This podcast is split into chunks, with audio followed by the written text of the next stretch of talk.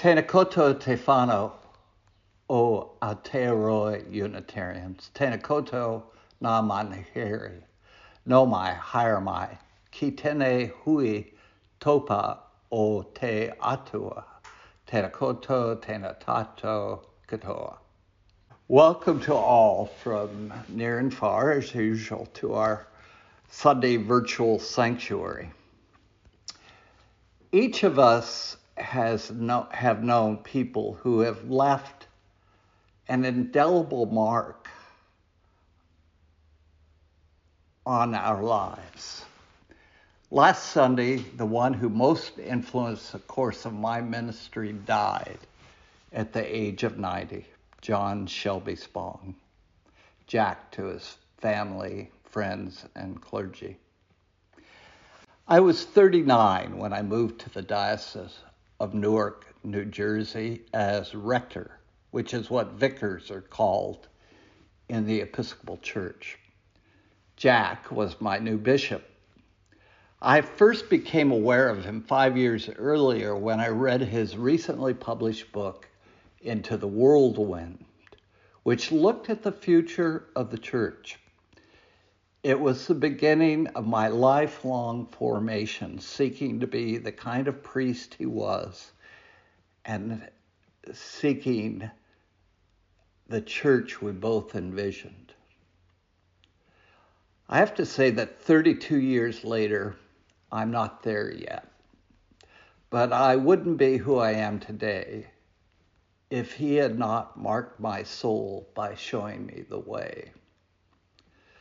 Much will be said or, and has been said and written about his life in the past week and what it meant for the church. In my musings this morning, I'll be much more personal as I make a withdrawal from my memory bank to give you a glimpse of how to use your life as well and meaningfully as Jack did. To do so will require, at a minimum, his courage and integrity. His epitaph should be his oft repeated plea live fully, love wastefully, and have the courage to be all that we can be in full authenticity. I offer the following words entitled Go Boldly by Jean Olson as a memorial to Jack, who knew no other way to go. These words could have been spoken specifically about him. May you be brave enough to expose your aching woundedness and reveal your vulnerability. May you speak your deepest truths, knowing that they will change as you do. May you sing the music within you, composing your own melody, playing your song with all your heart. May you draw, paint, sculpt, and show the world your vision. May you write letters, poetry, biographies, slogans, graffiti, the great novel, laying bare your words to love and hate. May you love even though your heart breaks again and again. And until the end of your days, may your life be filled with possibilities and courage. Now time to light our chalice.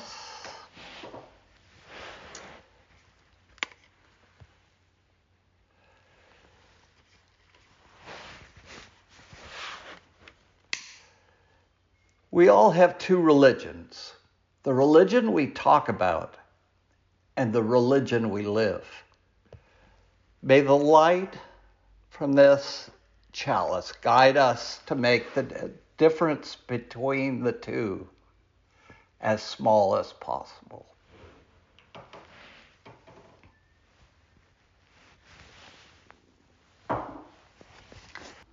Okay.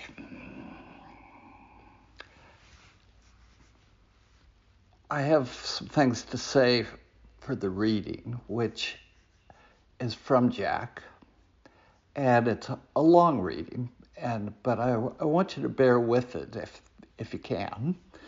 But before that, let me just say Jack wrote, by my count, 26 books over his life. Many had a tagline, a bishop rethinks, whatever the focus of the book was. He did not write them for theologians, but for people in the pews or outside the church door. His intent was to ch- challenge outdated visions of what it meant to be Christian. He fought the battles of his and my time, supporting the ordination of women priests and bishops and the full inclusion of the LGBTQI community.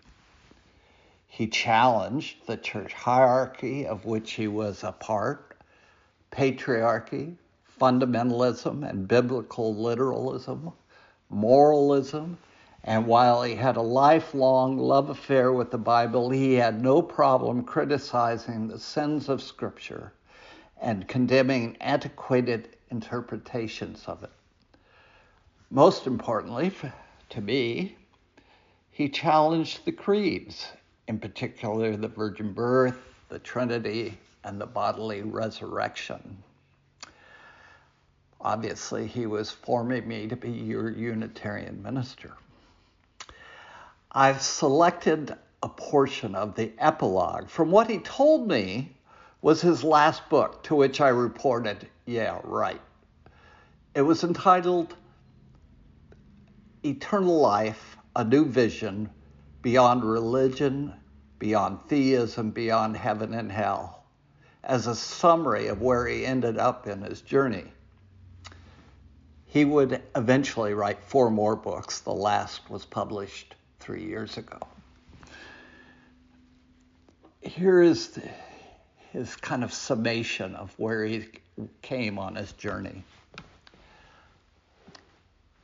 The time has come to state my conclusions clearly. The attempt to place the issue of eternal life into a new context has been accomplished. I have walked through religion as the arena in which the human family has long sought answers. I have dismissed religion's two primary premises. First, that God is other, a supernatural being who can do for me that which I cannot do for myself, a formulation that necessitated my gaining God's favor.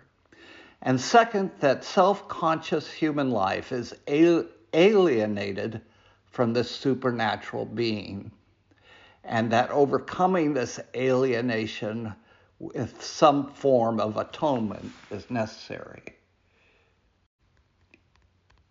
In these two premises, we both as individuals and as a species invested our hope that life had ultimate meaning, clear purpose, and the possibility of eternity. These premises, however, could not be sustained as our knowledge expanded. The alternatives for human life were stark. We could refuse to admit that the premises underlying our religious systems were fatally flawed and live in denial. That pathway is always present in the world of religion. Failing that, we could acknowledge that religion has always been delusional, more about a search for security than a search for truth, and thus be willing to give it up, face the consequences, and deal with the fact that we are no more than accidental creatures in an accidental universe. We then must enter the religionless world of a new humanity. That is, when we are forced to conclude that purpose is what we give to life, meaning is what we invest in life, and hope is something beyond the gra- in something beyond the grave, is only the pious dream of the childhood of our human- humanity a dream that we now must abandon in our new maturity. Many regard these working hypotheses as the only real alternatives to the mindless, irrational denials contained in fundamentalism. I have sought to sketch out a new possibility. It involves a paradigm shift of gargantuan proportions. It acknowledges both the grandeur and the potential of humanity. Ultimately, it drives us to a new definition of what life is and a redefinition of almost everything we have ever assumed about God. I arrived at these new concepts not by abandoning my religious convictions of yesterday, but by transcending them.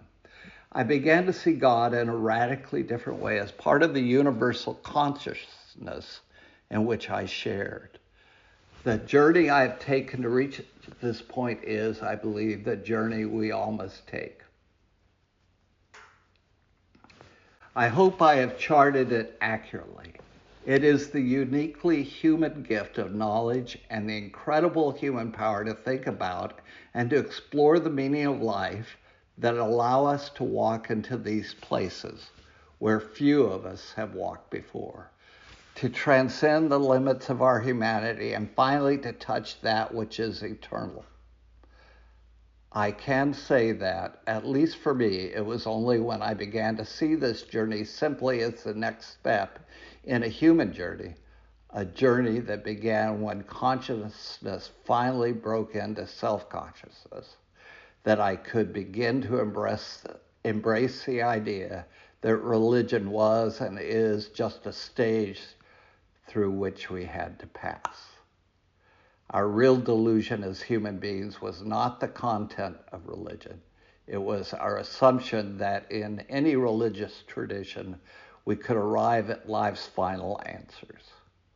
We had to walk through the fear that abandoning that delusion produced before we could discover the clues that issued in a new human self understanding. Our ultimate destiny was never to be religious human beings as we once thought. It was simply to be fully and totally human.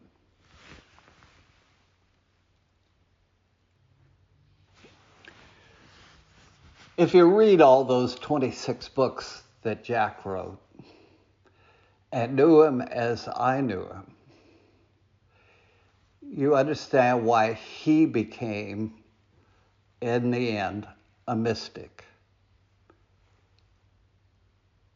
And as surprising as it is to me, so did I. So I thought I would offer you my musings on my mentor, John Shelby Spong. In a letter to Robert Hooke, in 1675, Isaac Newton wrote, If I have seen further, it is by standing on the shoulders of giants.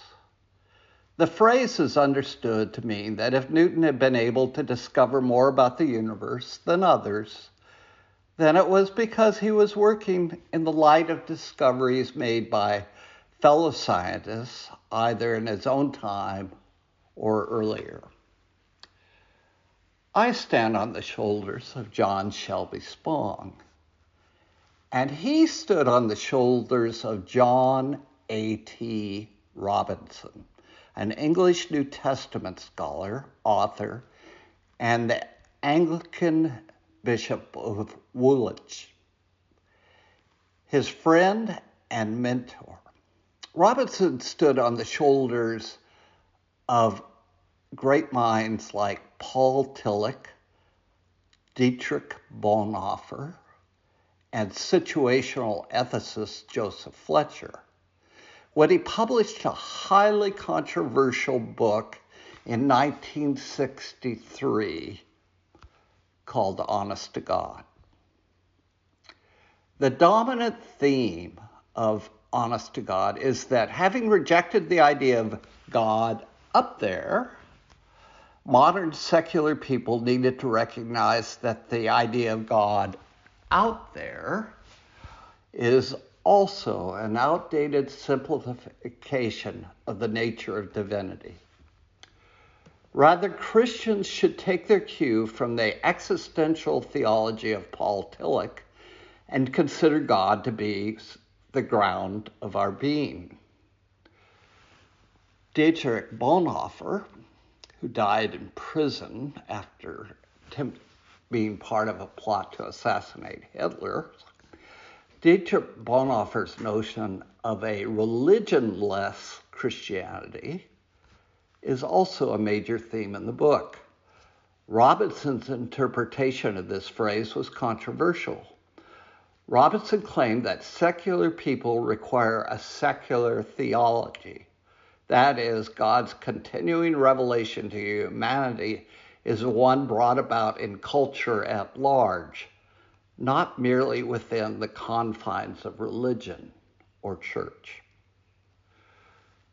The book also introduced the idea of situational ethics to an English speaking audience. Situational ethics takes into account the particular context of an act when evaluating it ethically, rather than judging it only according to absolute moral standards. People need to look to ideals of what is appropriate to guide them rather than an unchanging universal code of conduct, such as biblical law as divine command. What was appropriate for Fletcher, Robinson, Spong, and me is love. Honest to God highly influenced Jack Spong's theology, and his books often expand on Robinson's themes. It was his compass on his life journey. While Jack was a great intellect, what I most appreciated about him was that he was a wounded healer. The first theology book I ever read, long before I thought of going to seminary, was one by Henri Nouwen entitled Wounded Healer. For Nouwen, ministers must be willing to go beyond their professional role and leave themselves open as fellow human beings with the same wounds and suffering in the image of Christ. In other words, we heal from our own wounds. Nouwen warns our service will not be perceived as authentic unless it comes from a heart wounded by the suffering about which we speak. Thus, nothing can be written about ministry without a deeper understanding of the way in which ministers can make their own wounds available as a source of healing.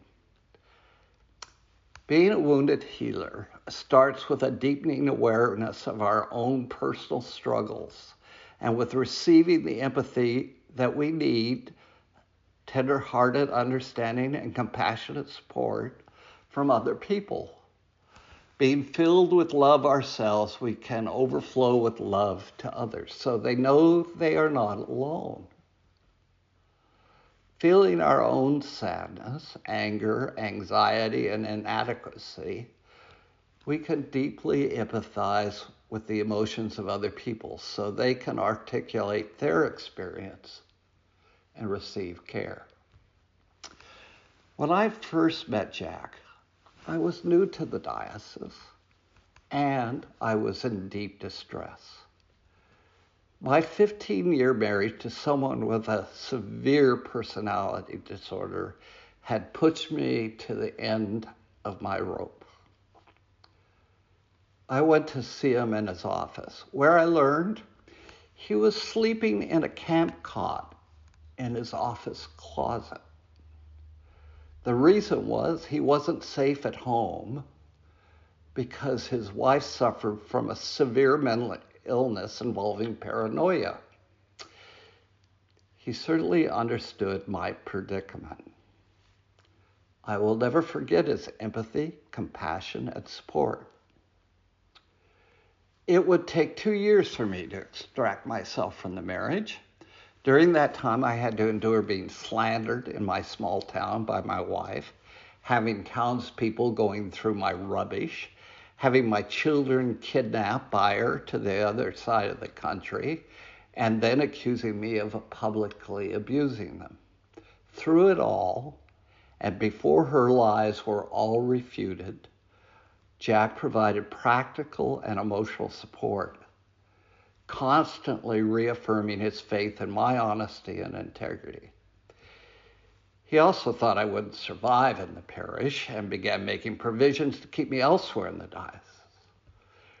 When the parish remained solidly behind me through it all, he was pleasantly surprised. Jack was a hum- also a humble man. After his wife died, he was a single parent just as I was.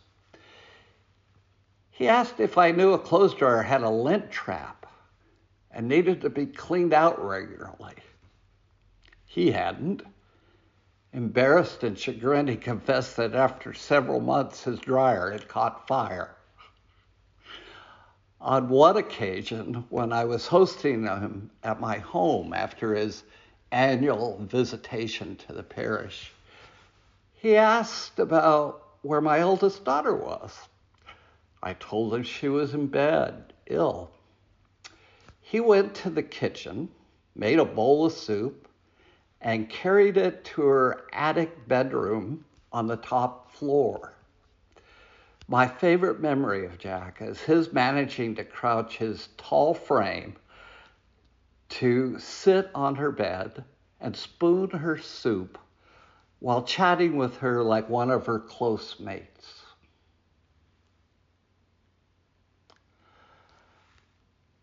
One of the characteristics of a wounded healer is a willingness to be vulnerable. One of the ways Jack did that was by calling his clergy together four times a year for a teaching day to share with them portions of what he was writing at the time for their feedback. The issues he was confronting were highly controversial at the time and the traditionalists amongst us were, outra- were outraged that he was pr- proposing to make the church religion less. They were no less scandalized by his views that the Bible was not the Word of God, but a human creation. He had a way of absorbing their outrage and making them powerless without returning outrage in kind. He did not blame them for their blindness, but chose to love them without giving an inch of his own convictions.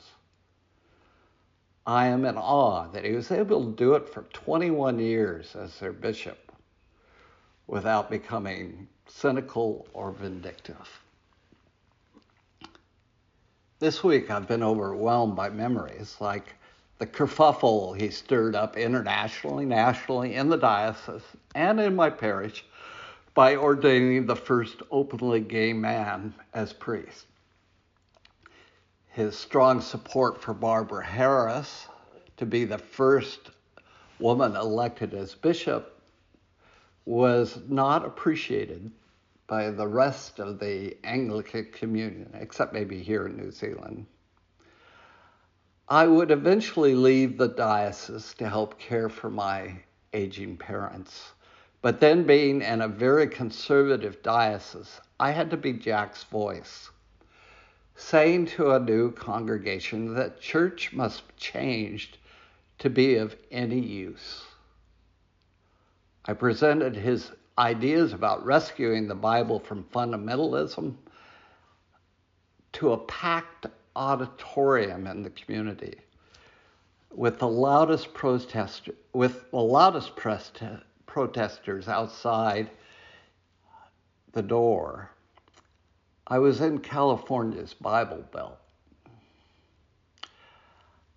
I would not see Jack again until 2007 when I played a role in his making his second visit to New Zealand my helping to host Jack and his wife Christine, whom I had known as his diocesan administrator, gave us an opportunity to reflect on our ministries and how we had managed the controversies that had surrounded them. When I sat at dinner with him on his last night here, I thought about the Episcopal Church before and after Jack and how they were two different entities. For that matter, so am I. Those changes would not have happened without one person willing to be a wounded healer with honesty, integrity, and courage. Rest in peace, my dear friend, knowing that your vision for us to live fully, love wastefully, and be courageously authentic has sprouted, but is not yet fully realized that is for the next generation. But you have given them shoulders to stand on. And now it is time to extinguish our chalice. We extinguish this flame, but not the light of truth, the warmth of community, or the fire of commitment. These we carry in our hearts until we are together again.